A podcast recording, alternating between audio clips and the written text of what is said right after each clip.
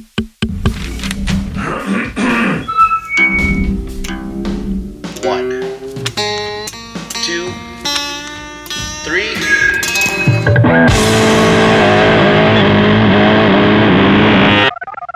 All right, welcome to another episode of Behind the Song. Uh, this is your host, Joey D. We're going to explore the stories behind all your favorite music and your favorite songs. And uh, right now, ta- I'm talking to Jazz Nicolas, drummer, vocalist, songwriter uh, be, uh, of one of the most uh, recognizable bands right now, the Itchy Worms. Thank you for joining us, Jazz. Maraming salamat for giving us time. And uh, Hello. stuff.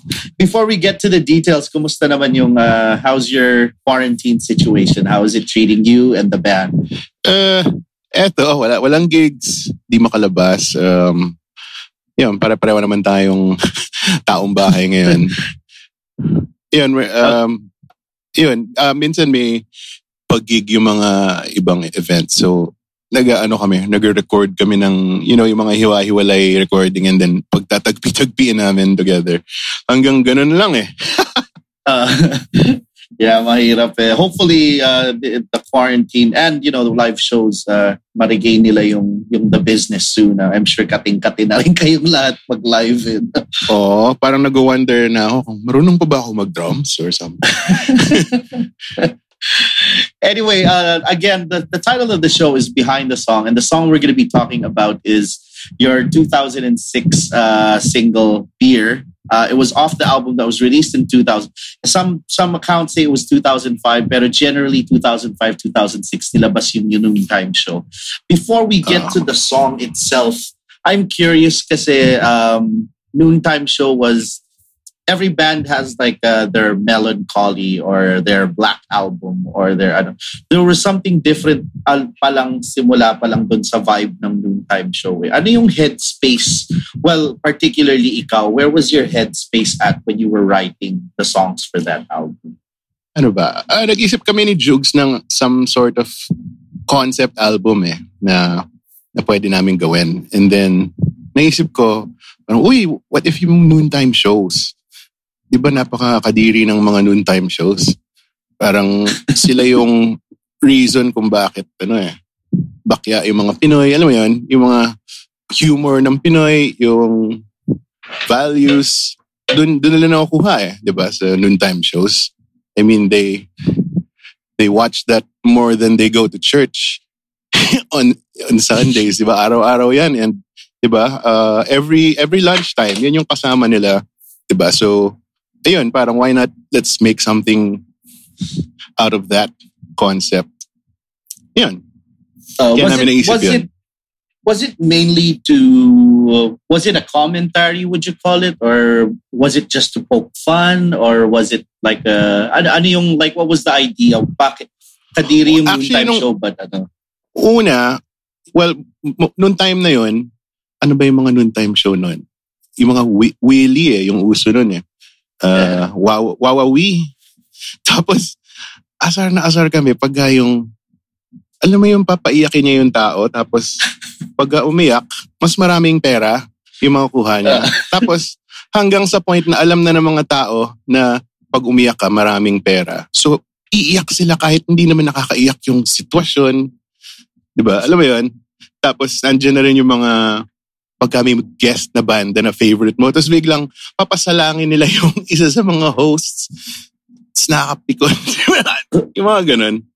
a, a, lot, a lot of the people in, um, I, I remember when it came out it was such a bold statement to make uh, dahil nga yun yung it's part of Pinoy culture na rin kasi di ba and uh, like when you think the itchy worms especially during that time napaka diplomatic ng dating ng itchy worms eh. you were playing all the gigs you didn't mind who you played alongside was it really was it a hard stance or was it more of like a joke uh, Um, it started na parang hindi naman kami talagang very idealistic na, oh, ano, sell out yung mga noontime shows. Huwag tayo dyan.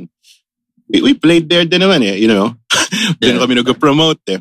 Pero it, it started out just as a concept na parang let's make most of the material about this, ano, the entertainment industry in the Philippines ngayon. Tapos tsaka na lang pumasok yung mga yung mga like yung mga reklamo namin and yung mga bashing parang when we were making it na parang, uy, okay siguro na tirahin yung ganyan. Pero hindi naman kami parang, oh, art to, art. you know?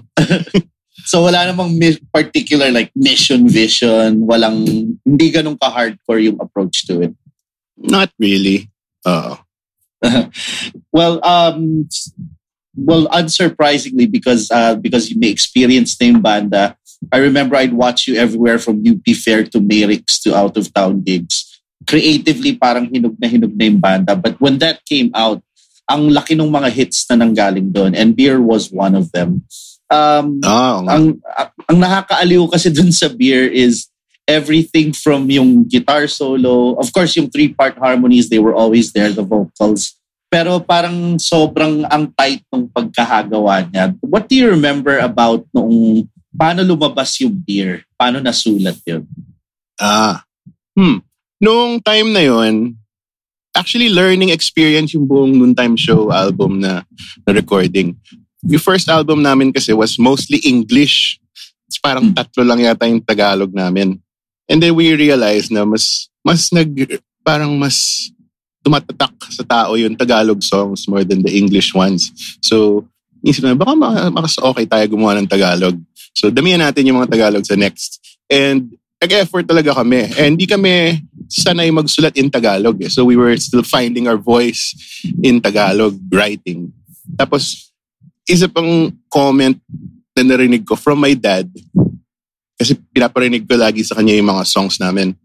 Sabi niya, alam mo yung mga songs nyo, masyadong komplikado eh. Parang masyadong mataas. Alam mo yung, alam mo yung ganong, ano, mataas. Parang ako hate na hate ko yung comment na yan eh. Parang, ano ba? Eh, bababaan natin. Kailangan mataas tayo lagi.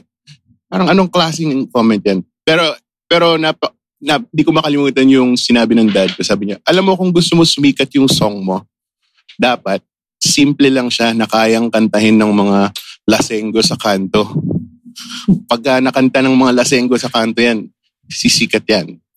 Tapos yung isip ko, parang, ah, pwede, beer. Parang yun yung naisip ko kagad. Gawa akong song about inuman. Kahit hindi ako umiinom. A- ako, kami ni Chino sa banda, kami yung hindi umiinom eh. So, uh, ayun. Pero I feeling ko madali naman mag, ano eh, mag, uh, paano ba yan? Put yourself in the shoes of someone na umiinom and then make the song a, really a, a love song talaga. Pero, ano, in the guise of a drinking song. Tapos, ayun. Yun. So, yun, malaking bagay sa akin yung comment ng dad ko na yun. Kailangan kayang kantahin niya ng mga manginginom sa kanto. Tapos ngayon, ganun naman yung nangyari, di ba? na nung initially, especially with the idea of, yun nga, yung kailangan kayang kantahin ng simpleng tao, um, kayang sim, uh, in Tagalog siya isusulat. Was it scary at first? Kasi I, um, nagigets ko yung musikero kapag comfortable sila sa English, especially like kayo ang influence nyo. Uh, one of your main influences was of course the Beatles na mm. may certain may certain ano kay pinanghahawakan na hindi it, dito ako lumaki. Was it ano mm. kasi lalo na sa Tagalog napakadelikado. Magkamali ka ng word or magkamali yes. ka ng phrase pakya na kaagad siya eh, di ba? Yes uh, yes. na naging ano ba? Tricky uh, nasinda ka ba doon no, doon sa challenge? Oo. As in mahirap talaga magsulat in Tagalog. Kasi yun yun nga parang na, lalabas din dyan yung taste mo eh. Parang gusto mo bang bakyang Tagalog? Gusto mo bang medyo classy na Tagalog? Uh, or parang sakto lang, medyo tumataglish? Eh, kami, hindi naman kami purong magtagalog eh. Di ba? Tayo, taglish tayo eh. So, we figured na parang, ah, ganang, ganyang klaseng lingwahe na lang tayo. Kasi dyan tayo comfortable eh. Di ba? So, hindi, hindi talaga siya malalim na Tagalog. Tapos, um, at the same time, I was getting into kundiman. Um, nakarinig ako ng isang song ni Jano Gibbs and Pilita Corrales. Alam mo ba yung collab nila na yun? Uh, Kapantay ay Langit. Uh, vaguely, yes. parang lumang Pilita Corrales song siya. Pero parang ni-remix nila during the 90s or late 90s. Tapos parang meron siyang modern R&B beat. Tapos, pero yung melody, maririnig mo na talagang, wow, ano, kundi man o kundi man pa rin yung melody kahit na modern yung beat. And hindi mo matanggal yon kasi ganun talaga yung melody niya. Kahit nalagyan mo ng R&B beats and mag-rap ka pa sa tabi, parang na, present, very present pa rin yung Filipino sound. And gustong gusto ko yung Filipino sound na yun. Yun yung habol ko. So, while I was making beer, gusto ko rin, ano, parang inahanap ko yung ganong klase na kundi man sound. And yun. So when pag nung ginagawa ko yung chords and melody nung beer, parang I, that's what I was aiming for, yung uh, that old style melody. So, ayun. Tapos since inareglo namin as a band, as a four-piece electric band, hindi naman siya super kundi man lumabas. Diba? Parang, siguro at least parang Manila sound yung, na, ano, 'di ba? Yung hindi ganun kalumang-luma like Banduria, electric guitars pa rin naman eh. Mm. 'Yun.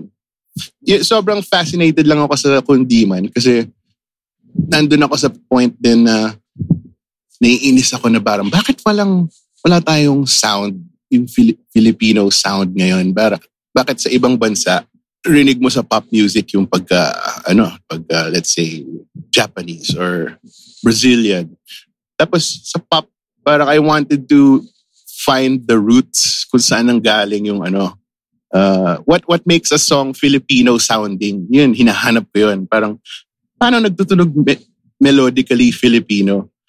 And ayun so naghukay ako ng mga mga old stuff.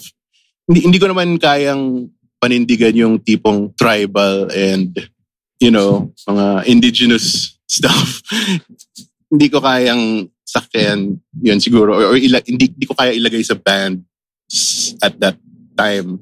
So, the the best thing I could find was Kundiman. Yung melodic talaga and parang medyo Spanish-based din yun eh, di ba? Yung Kundiman. Mm-hmm. Parang it's, yeah. uh, yung melodies niya medyo Spanish and yun. So, yun yung parang goal ko sa buhay nun. Parang magsulat in Tagalog and then make it sound Filipino. Naka-nationalistic trip ka. Medyo. uh, I'm glad na mention mo na because uh, I couldn't quite describe it pero one of my questions was supposed to start out na bakit siya tunog OPM na OPM and it, it turns out pala may nag ano ka pala nag-immerse sa Kundiman Yes. Was it hard to Siyempre kasi like uh, a band is of course individuals din yan eh. Was it hard? Did you have to get the rest of the band on board? Like, nai-imagine ko if I was the guitar player, ma-intimidate ako kung ikaw, nung wari ikaw yung nagsulat ng kanta, lumapit ka, yo man, uh, kundi man guitar line or whatnot. Paano mo na-translate sa ibang band members, uh, sa mga kasama mo sa Itchy Worms yun? Paano ba? Ang kasama ko mag-areglo ng demo nito si Chino. Siya yung gumawa siya ng mga ano yung mga lines na Nais kong magpakalasing. Yung mga ganun. Parang uh, napaka napaka ano nun, di ba? Yung mga parang call and uh, call and response na bosses, tapos yes. guitar, bosses, guitar. Sobrang naming natripan yung ganong klaseng style. And siya naman, hindi siya na na-intimidate doon. Parang nasakyan niya kagad eh. Kasi medyo kumag-anak rin ng Beatles yung ganyan eh. Parang 60s stuff, di ba? Medyo ganun din yung mga areglo nila. And we didn't wanna go far from that din. So, tapos yung bass, yung boom, boom, boom, boom, boom, boom. Di ba parang napaka yeah. lumang kondiman ng ganyang bass? Yun, parang tapos yun, we wanted that for the verses and then super loud sa chorus. Parang yan naman, nakuha namin sa mga Nirvana Pixie style na isa verses tahimik, chorus maingay. Pero Masabog. yung tahimik, pero yung tahimik natin, kundi man. Parang ganun. Astig. Did uh, the studio experience, so nasulat niyo yung kanta. Oh, by the way, do you write on, nung naiisip mo yung song, nung naiisip niyo, were you writing, I know multi-instrumentalist kayo. Do you write on piano, on guitar, or uh, ano, paano yung process? Ako iba-iba. Iba, depende sa song. At this particular song, I wrote it on the piano. Mm, okay. Uh, kasi I didn't want to sell the song uh, short just now. Kasi yun nga, simple siya, nakakanta siya. Pero like uh, me as a guitar player, when I was trying to figure it out, may mga chords talaga na wala sa immediate vocabulary ng isang gitarista. Na sabi ko, holy shit, hindi sa piano. Baka sa ibang instrumento sinulat to. Was that, uh, naging style mo na ba yun? Would you say comfortable ka na sa mga biglang ganun? Yung mga chords na ano, uh, through experience or was Oo, it something um, you also had to learn? Yung, oo, na-learn ko rin at that time. Kasi most OPM songs, yung mga lumang songs, parang ganun yung mga takbo eh. Yung, um, ano ba yun? Parang 2-5-1 um, klaseng progression, pero nag-iiba-iba. Pero parang circular lang siya eh. Pero yun nga, mara- mas maraming chords nga siya than the regular pop song. Uh, Ngayon. hindi siya G, D, E minor C, eh, that for sure. no? Parang- Oo. Oo. Pati yung scale nung ano, nung lead, parang uh, kailangan kong ituro kay Chino yon yung kasi nagpapalit siya ng scale eh. Parang may may parang borrowed uh tawag doon, borrowed scales from a from a different uh, key Mm. kasi nyari G siya. Pero at some point nagkakaroon siya ng G sharp kasi Ah, merong E yes. kasi may E major na ano parang borrowed from another key. So at that point lang magkakaroon ng G sharp pero after that balik na naman sa normal. Parang ganun. Uh, so it was something na ano din na na kinailangan ding medyo himayin ng konti. Like hindi Oo. naman siya like instantly niyo nagawa or Oh, hindi talaga, hindi talaga. As in, gumawa pa kami ng parang chord chart sa, sa isang whiteboard. Kasi ang hirap, pa- parang marami siyang chords talaga eh. All right. Actually, buhay pa yon Yung whiteboard na yun, nasa Big Baby pa. when it came to uh like recording sonically naman um was there a certain uh syempre yung yung sa scale the the chords and whatnot the patterns pero when it came to recording did you have to find certain sounds like especially with the drums na na, na may adjustment ba dun sa the regular rock approach na pag drums lakasan mo palo pag gitara full on, di ba? May, may, may Hmm. mga adjustment din ba doon sa sonically na pag-record? Oo, parang mostly mas sa guitars. Yung drums parang same same naman siya all throughout. Yun lang, hina, hina, lakas, hina, lakas. Pero yung guitars, we had to do different takes. Parang pag sa verse, naka, ano, ibang setting, ibang clean sound siya. Yun, tapos sa guitar, sa, sa choruses, I think nagpalit pa ng guitars sila and yun, naka-distortion na. Parang hiwalay na takes talaga yun eh. And I remember nung ano, si Raymond nag-produce nung album namin na yun. And when we submitted the song, it was too long. It was more than five minutes. Tapos parang we had to do something. Ah, tapos, alam ko, speed up namin ng konti yung song eh. Para lang kumasya siya into a, ano, medyo radio-friendly length. Tapos, I think, may, may, nagkaroon pa ng radio edit yun eh. Pero we sped up the tempo din para umabot siya.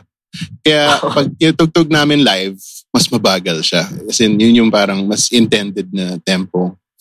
Um, minsan, uh, it seems like a, a, a useless question, but I'll ask it anyway.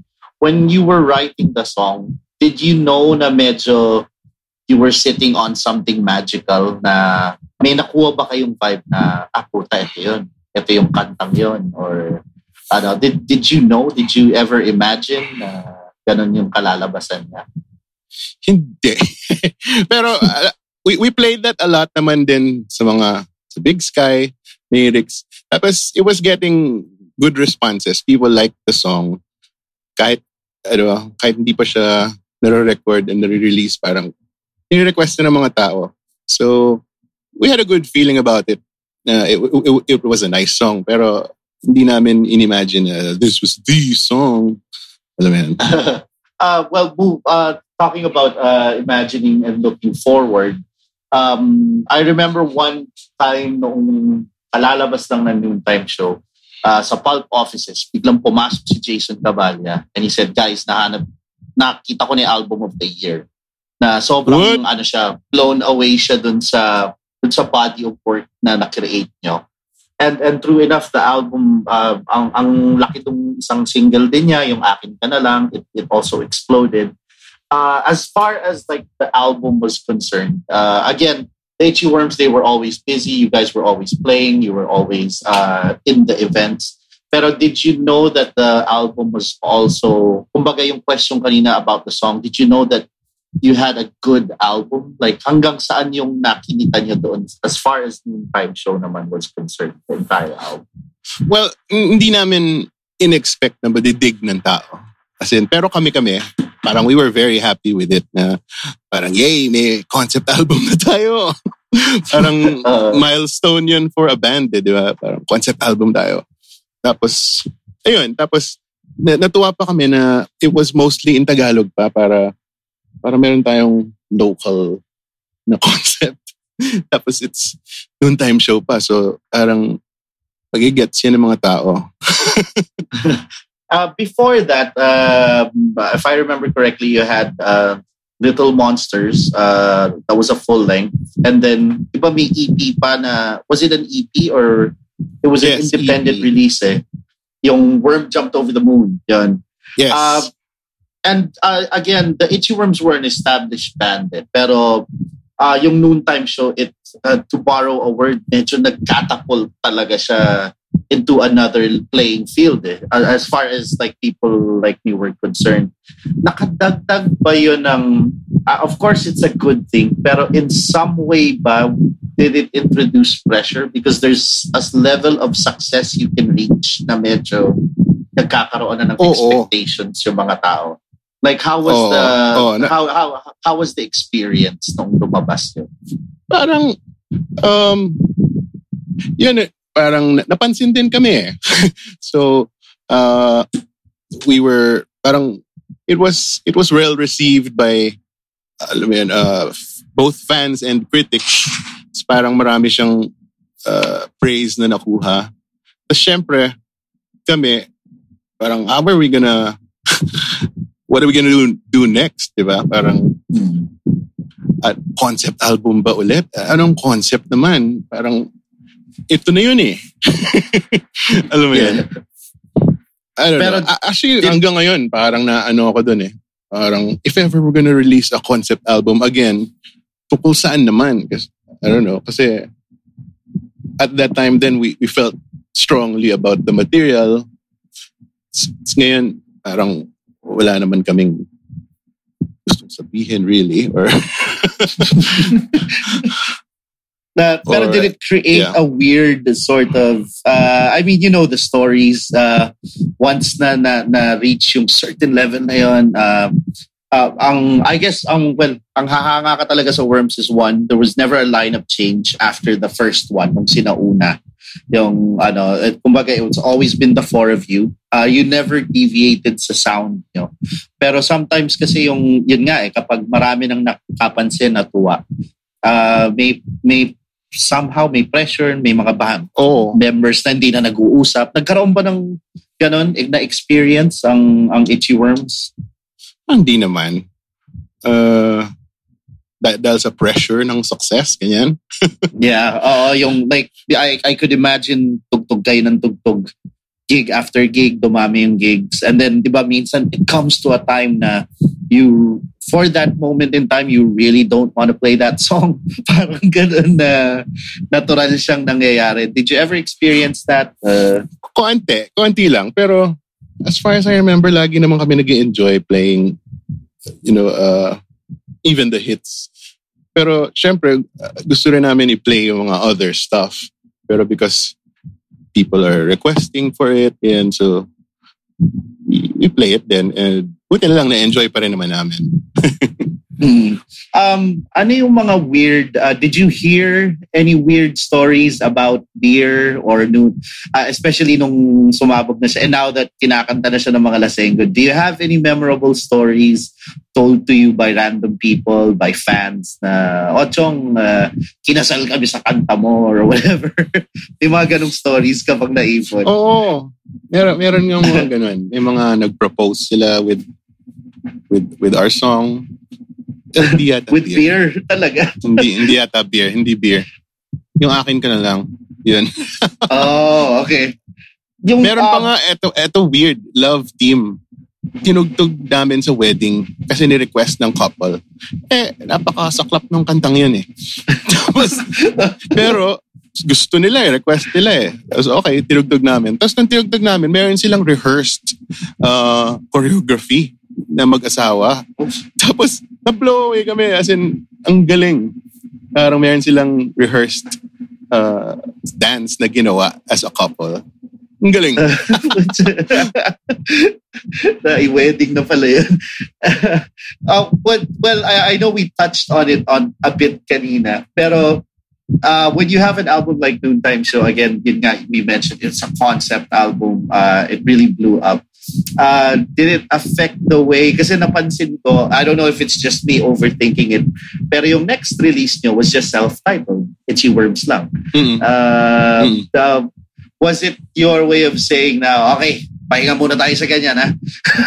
uh, ano muna, ba- back to basics. Was it, was that, is that accurate? Uh, kaya ba self-titled? Oh, uh, yeah, parang gusto namin gumawa ng ano, straight, ano lang, straight songs, straight tracks lang, hindi siya concept.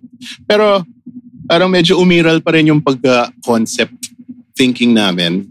May, may- meron akong, may, may friend ako na nag-comment sa akin na parang medyo nakuha niya eh. Parang it wasn't a concept album, pero each song was a concept. Parang ganun. Parang Ah. we, we, we put a lot of thought into each track naman. Parang to make it a, making it a full, fully, a full song na nagkukwento talaga ng something. Pero hindi siya concept album. So in in in a way, Actually, yung concept pala nung album na yun, it was all Tagalog naman. There was no English Mm. tracks no sa album na yun. Yung noontime show, meron pang konti. At yun, yung self-titled, ta- puro Tagalog lang. Conscious well, effort. be, because of the way uh, Noontime Show and then the succeeding album was put together, masasabi mo ba na may lasting effect yung uh, hindi lang yung beer but yung Noontime Show with the way you do things now? May nagpalit Hmm. ba dun sa ethics, dun sa how you treat each album, each song when you're writing a new song? Oo. Parang doon namin nahanap yung voice namin eh, na parang this is what works. Parang ito yung klaseng Tagalog yung ng pananalita. Parang ganito tayo. Parang this is how we speak. And naging comfy na kami sa writing in Tagalog. So that was a whole learning experience. Pati sa, pati sa production, uh, learning experience yung noontime show. If if you were to summarize the experience that is that was making Noontime Show into one word, ano yung word that pops into your mind? Ano ba? Bold. nice. and uh, uh, well, in, in closing, uh, what would you say is the? Uh, of course, you found your voice, and but is there a fond memory you have of Beer the song? Naman, what's the fondest memory you have of na naka-associate dun sa kantang Beer? Well, hindi siya memory. Ay, ay, ano, nung song na yun, yun yung balak namin na ibenta sa San Miguel na maging parang, oh, parang pwede nilang gawing pang commercial to. Parang baka magka-commercial na tayo finally. Ganyan. Tapos never siyang pinansin talaga ng any beer company. Tapos parang disappointed, disappointed kami doon. Parang ayaw lang gamitin to? Tapos iniisip namin siya, siguro dahil malungkot siya, no? Parang ang ang commercial ng beer laging masaya eh. Parang, yay, inuman, ganyan. Pero hindi siya yung de- depressed beer Parang I guess no one wants to advertise their their product as the depressing drink, di ba? Tapos, dahil doon, gumawa kami ng penge naman ako niyan. Sabi namin, oh, eto na, masaya na, masaya na, game, gawa tayong masaya. tapos, tapos di pa rin kinuha. Yun lang. Well, not to mention, uh, I, I almost forgot to mention that the video for beer naman is one of the best. Kasi uh, I'm not sure if younger people would know, but it was sort of a tribute to the various styles of beer commercials from yesteryear, di ba? Um, merong yung beer na beer, yung challenge, kung mahuhulaan mo yung brand mo. Meron naman yung Mm. the party, ano, merong pang matigas, may Red Horse. Uh, it seemed like you had a lot of fun making that video, no? Was, was, uh, pa, paano, do you have any stories behind the video? Naman? ano ba? Yung video naman, that was all R.A. Rivera's concept. As in, halos wala kaming, wala kaming contribution dun. We just starred in it. Pero all the, the whole concept was R.A. talaga. As in, siya yung may gusto nung ganong klaseng treatment na, oh, commercial, beer commercial tayo. Tapos sobrang nagustuhan namin. nice. And uh, do you see yourself making? Uh, uh, the thing I, I like uh, most about this interview is you. Minsan may musikero na hindi sila willing i-share na may mga pinaplano sila or how they came about. Minsan it's left to mystique eh, na hindi, basta naisip ko, lumabas. Ganun. Uh, I, I'm, I'm glad na, that you guys are very candid with how you write your music. Do you see yourself in the near future na re-attempting something like Noontime Show or a single like Dear? Uh, nakikita nyo ba sa near future ninyo yan? Hindi ko alam eh. We'd, like, we love to. Pero, ewan, katigan natin. All right. Anyway, uh, we'd like to remind everybody who's listening to Behind the Song that you can listen to the Itchy Worms music, uh, of course, on your regular regular uh, digital music platforms like Spotify and YouTube. Uh, upcoming plans ng Worms. Uh, we're, we're still in ECQ, pero I know you guys are doing some live shows online. Pero let's say malift yung ECQ, what are your immediate plans? What, what should people look out for? We're writing songs now. Uh, plans pa lang naman. And we're trying to record na hiwa-hiwalay. Uh, yun pa lang. Uh, wala pa namang solid na anything or ano? Mm, wala pang solid. Basta, Uh, so, uh, basta we're, we're, we're trying to make something. Secret pa lang. All right, nice.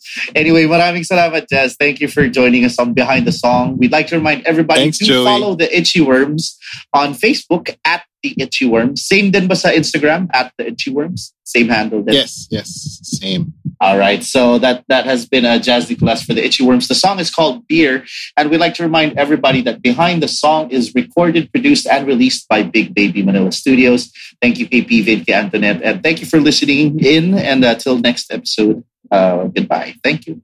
Thanks.